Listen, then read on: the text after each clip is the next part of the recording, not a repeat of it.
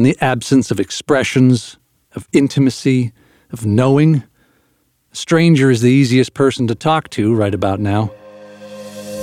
This is Write Here, Write Now, a podcast brought to you by Vocal, an online platform for creators of all kinds and levels of experience. It's a place to post, to read, to be inspired. I'm your host, Erica Wagner. This season, we'll be diving into a sequence of fictional worlds. Each of the stories you'll hear is a winner of the Vocal Plus Fiction Awards, all to be published next year in partnership with Unbound, the crowd-funded publisher. Out of more than 13,000 submissions, these terrific 25 were chosen. We know you'll love them as much as we do. Now, sit back and listen in. Maybe one of these stories will inspire one of your own.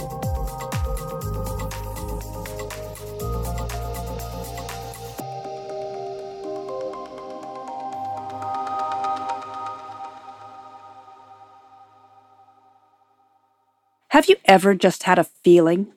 Something you can't put a name to, but you also can't quite shake? This next piece explores that experience, then takes it to a whole new level. Here's Pareidolia by Conor Marko.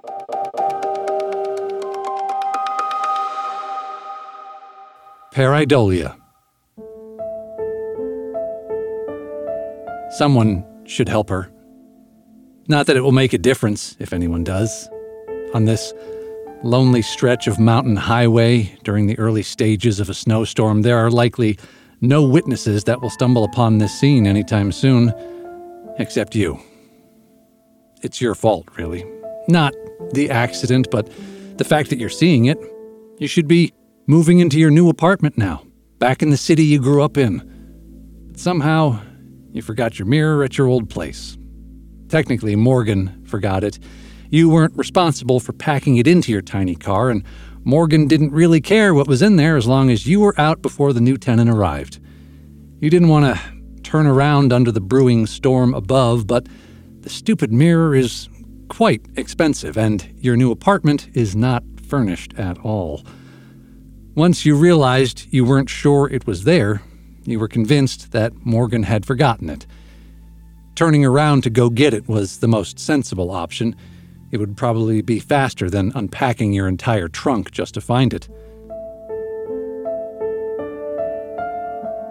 You have no idea what caused the accident, but you can guess.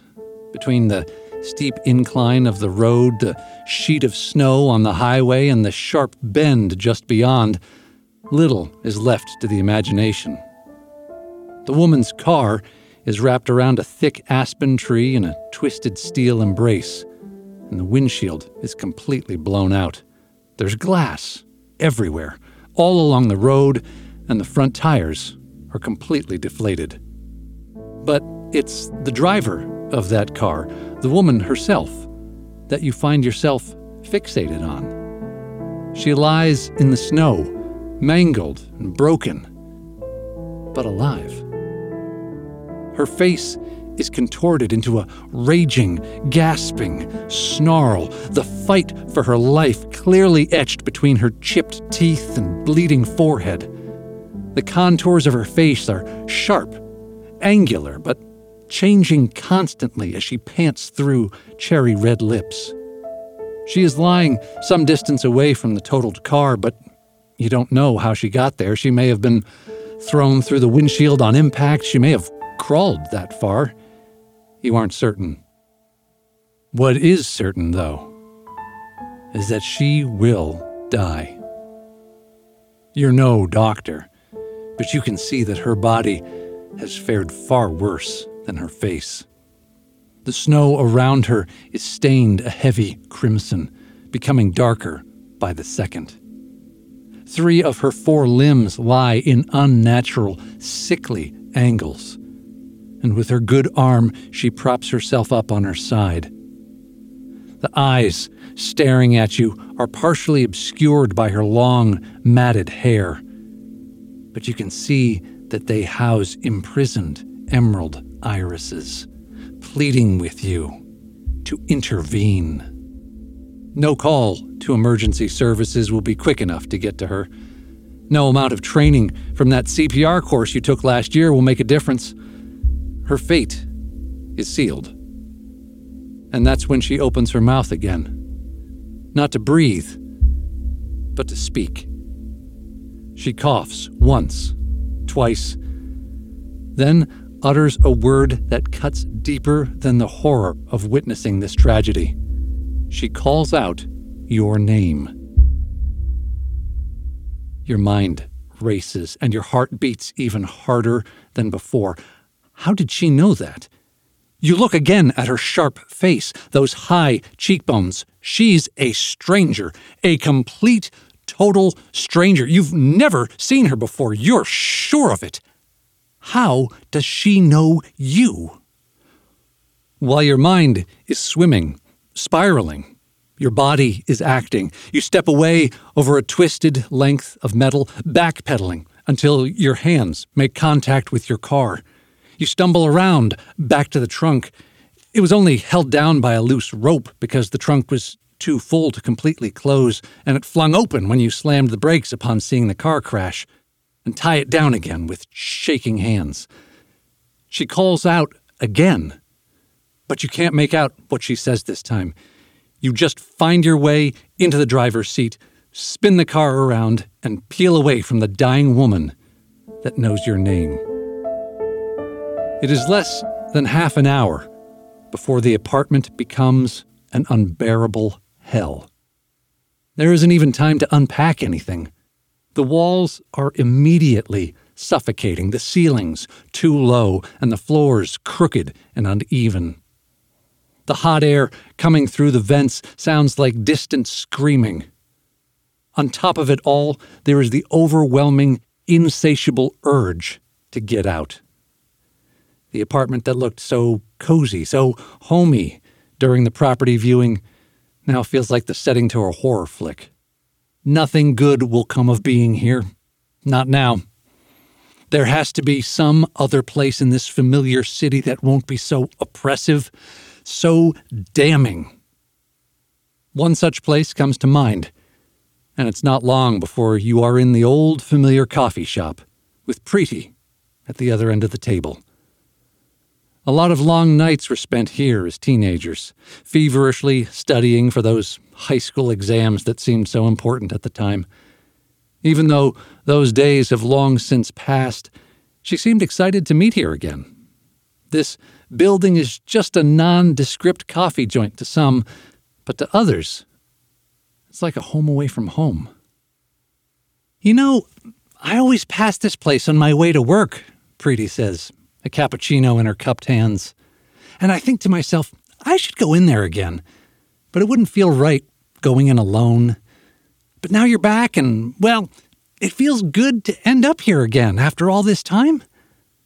I know what you mean. Thanks for coming on such short notice. Of course! I feel like we haven't seen each other in so long. Preeti smiles. Her lips part into a thin smile, reminiscent of the way they would when she figured out the answer to a tough math problem. When's the last time we saw each other in person and not over a video call? A year? Maybe more? Something like that, yeah. Her smile fades, but her contentedness lives on in the soft crinkles around her eyes, the soft curves of her eyelids. Steam rises from her drink, disappearing into the air around her. How have you been? she asks. When did you move back from Morgan's? Just today, actually. No way! Preeti smiles again, but it's a wide one now, the one she made when she found out she was going to college. She had dimples back in high school, but they seem to have faded now, filling in as her face filled out. Yeah, it's just a few blocks from here on um, 34th Street. We should go see it after. I bet the place looks great, she says. Not really. We uh, probably shouldn't go back there just yet. I need to. Um... Cocks her head. She cut her hair short recently, and it barely reaches her shoulders. Most of it is hidden under her beanie. Then she puts a hand to her face, her cheeks burning pink. Oh, shoot, you just got here. I shouldn't be inviting myself over like that. You probably haven't even unpacked yet. I shouldn't be so eager. No, no, it's fine.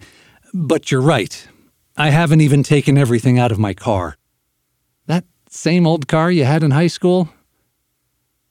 For a while, the conversation continues about the car and what Preeti's been up to recently, what mutual friends have gotten married or graduated, or both. Preeti finishes her drink. The other one at the table remains untouched. She continues to talk, but it's to a distracted audience. There is a figure at another table, just behind Preeti. The body is obscured, but the face is visible. The features are unmistakable, and that feeling of impending doom is back. I saw someone die on my way back here. Preeti freezes upon hearing it. Even her mouth stays put, slightly open, and the muscles in her face clench and unclench, as if unsure how to react.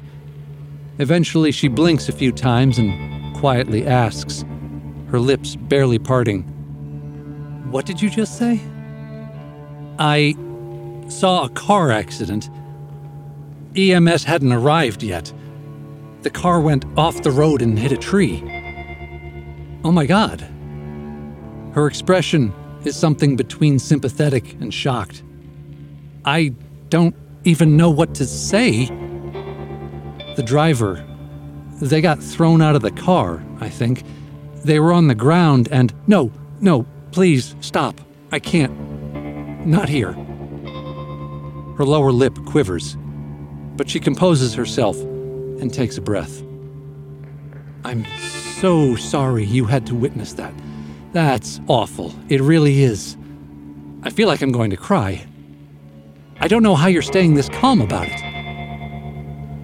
She said my name. At this, Preeti's expression changes. Her mouth closes and one of her eyebrows raises ever so slightly. Was it someone you knew? No. It wasn't. It was a stranger. And they. Well, they look like the person sitting at the table behind you. Exactly like them. Preeti doesn't turn around. Am I missing something here? Is this a joke? No. It's not. She. But the figure behind Preeti has changed. Someone still sits at the table, but the features are different. Maybe it was just the lighting. It's a woman, still, but not the driver. Definitely not the driver. The crinkles around Preeti's eyes are back, but they aren't there from smiling anymore. Her eyes are narrowed, pupils dilated. Something in the way she is regarding you makes it seem like she suspects something. That, in turn, makes you suspicious of her. That oppressive feeling is starting to get even worse than it was in the apartment. Time to leave.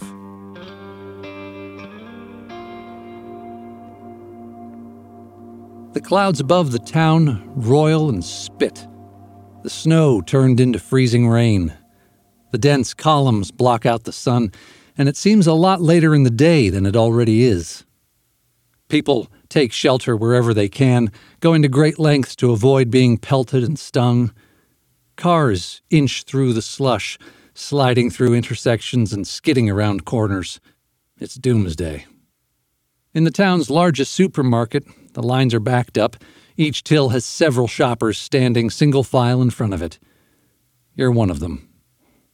After making a less than graceful exit from the coffee shop and Preeti's questioning glare, you figured grocery shopping was a safe option. After all, you haven't eaten anything today.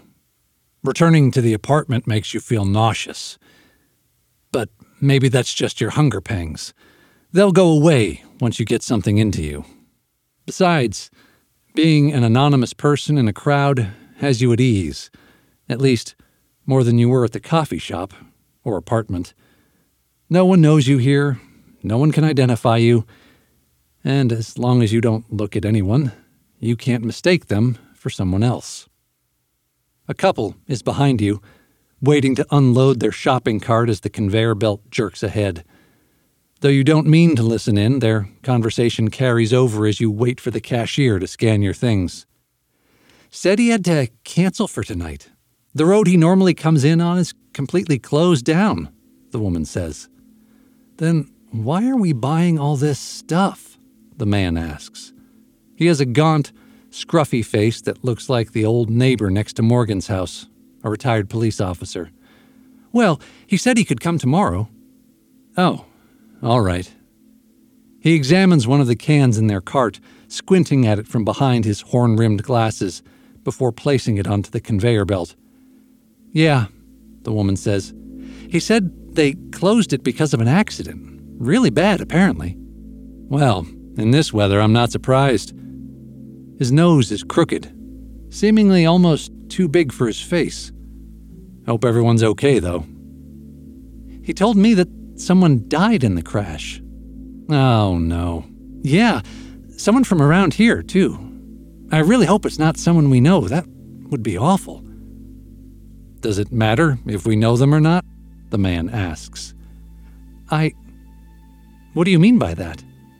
Either way, someone's dead. If we're not grieving, someone else is. It's equally bad.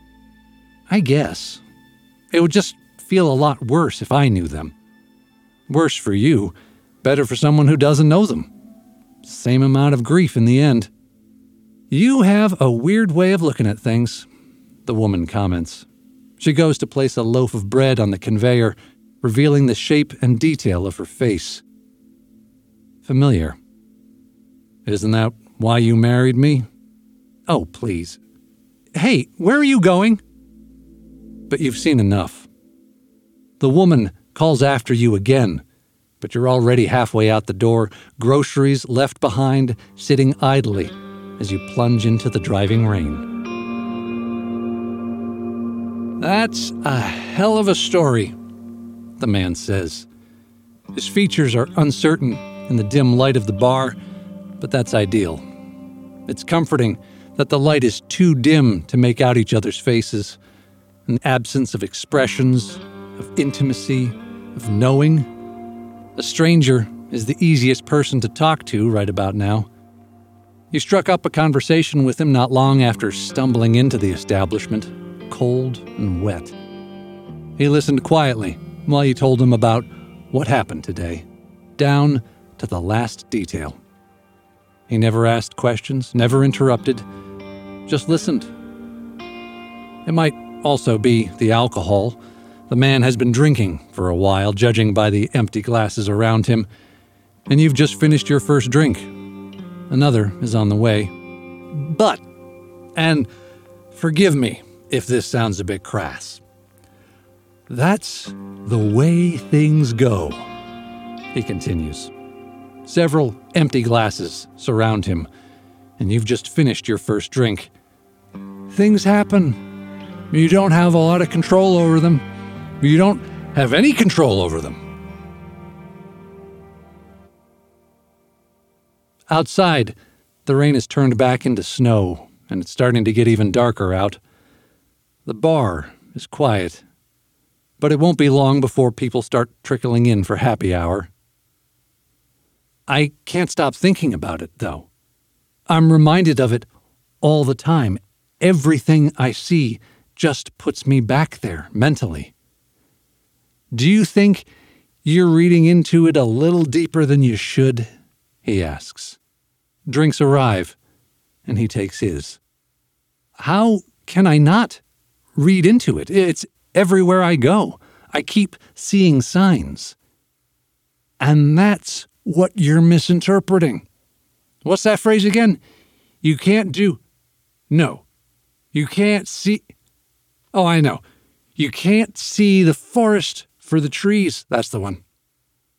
He leans back, probably looking impressed with himself. I don't think so. The man huffs. All right, Look, You give me an example of something you think is a sign, and I'll tell you why it's not. I'll buy you a drink every time that I'm wrong. Go for it. Well, that conversation I overheard earlier. Of all the things they could talk about, the crash? You don't even know that was the crash you saw. You've seen the weather recently? And the state of the roads in and out of this town?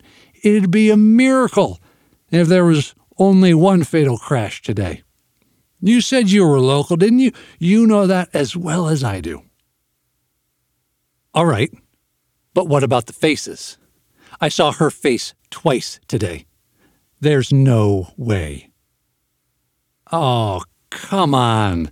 That's just statistics. You go to crowded places like restaurants and grocery stores, you're going to see similar looking people, especially if you're primed to look for certain features, distinctive ones. You a psychologist? He laughs. Right now I am. Fine. Then explain the name thing. There's no way you can explain that away with stats or coincidence. There's no way she knew my name. The man's head nods slowly, a bobbing shadow in the darkness. That is a weird one, I will admit. But hold on a second. What was your name again? You tell him your name. Ah.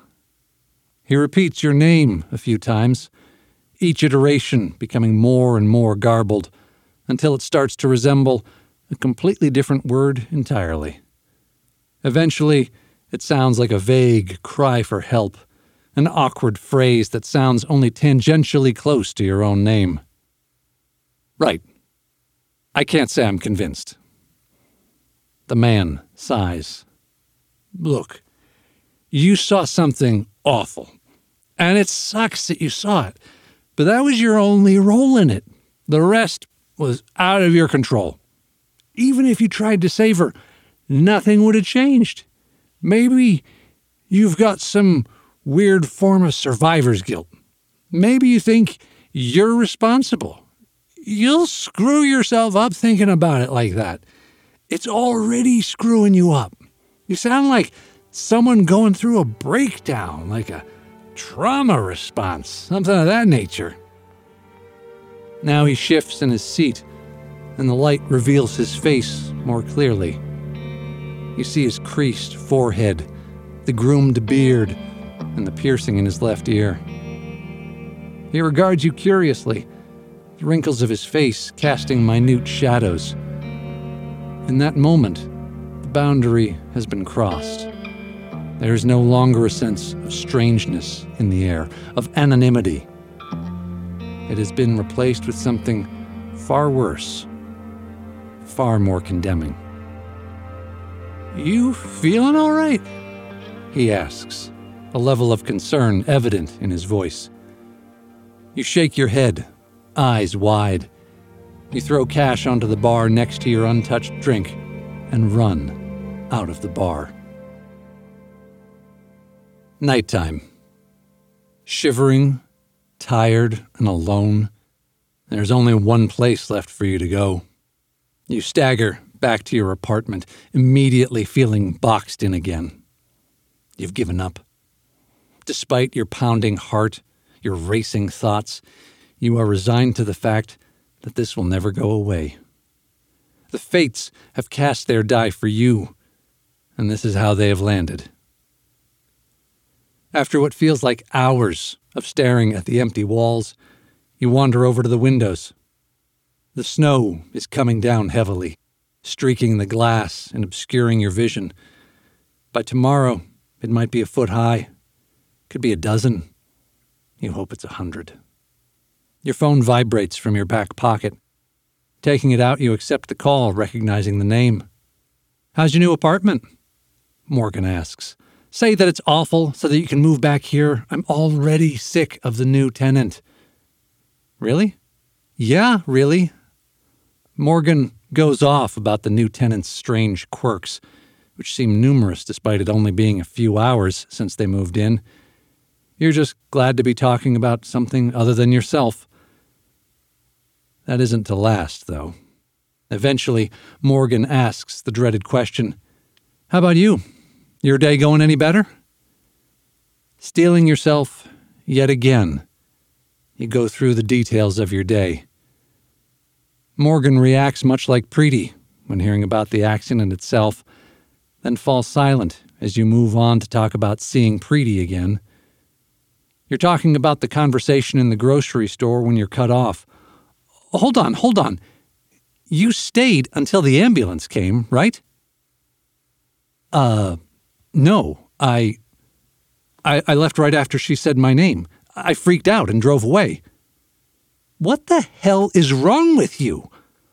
A woman was dying in front of you and you didn't help them? What were you thinking? Morgan, they were going to die. That doesn't matter. If someone is lying there injured, alone, you can't just. I don't even have the words for this. Did you even call the police? I. No, I didn't. It was out of my control. She would have died whether they were there or not. It makes no difference. That's a load of garbage and you know it. Morgan seethes. There is something seriously messed up in your head. Just leaving the scene of an accident like that, I had no part in it. Doesn't matter. Not a bit. This conversation isn't going the way it should be.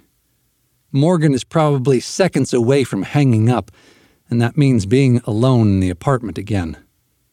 The harder you breathe, the harder it seems to get any oxygen in. It's like the air is being sucked out of the room. You're grasping at straws. The, the mirror, Morgan, I forgot my mirror at your place when I left today. The big one. Is it still there? What? What does that have to do with anything? Just, please, answer me.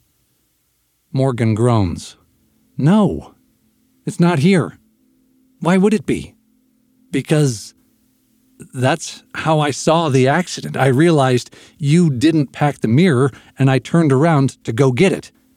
Yes, I did. You were busy packing your other bags, but I put it in there, behind your box of clothes. I don't remember that at all. I believe you, but why didn't I find it in my car when I got to my apartment? How would I know?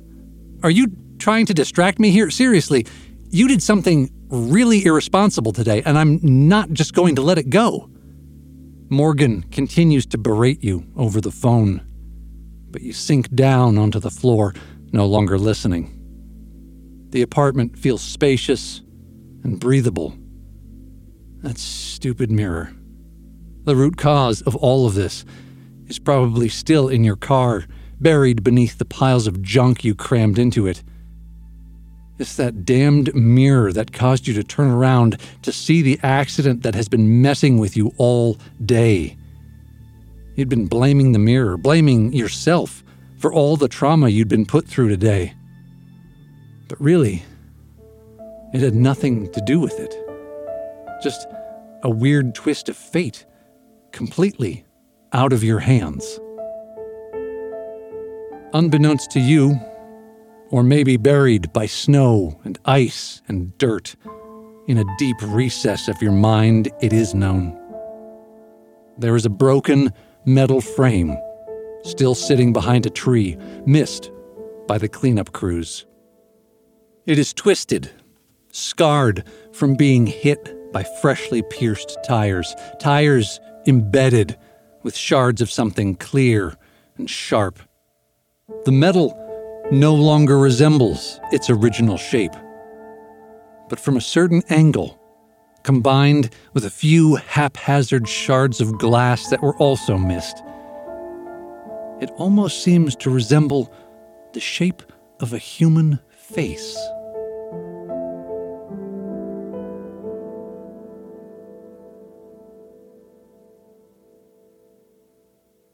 That was Pareidolia by Conor Marko. Marko does an excellent job constructing a roller coaster of tension. Just as each safe haven is reached, cracks emerge. Next time, we'll hear a story that's just as haunting, though in a perhaps more familiar way. That will be Apartment Complex by Vivian R. McInerney. To read an interview with this creator or any of the others from this season, head to vocal.media. There, you'll also find a wealth of other work to entice you. Perhaps you'll submit a story of your own. Whoever you are, whatever your story, Vocal belongs to you. If you like the show, come be a part of where it all got started. Join me and the rest of our creators on Vocal. We hope you'll join our community where you can post, read, and comment. Pre order your copy of the anthology at vocal.media or at unbound.com. You might also want to check out Unbound's brilliant podcast, Backlisted. If you haven't had the chance, take a listen to season one of Write Here, Write Now. We hear eight essays from eight authors, then get the chance to hear interviews with the authors themselves. And of course, be sure to rate, review, and subscribe to Write Here, Write Now on Apple Podcasts, Spotify, Stitcher, or wherever you get your podcasts. I'm Erica Wagner. Thanks for listening. Write Here, Write Now is produced by Vocal in partnership with Pod People. Special thanks to our production team Jacob Fromer, Andrew Hurwitz, and Maya Bernstein Shallett, and the team at Pod People Rachel King, Matt Sav, Amy Machado, Ashton Carter, Rebecca Chausson, and Carter Wogan.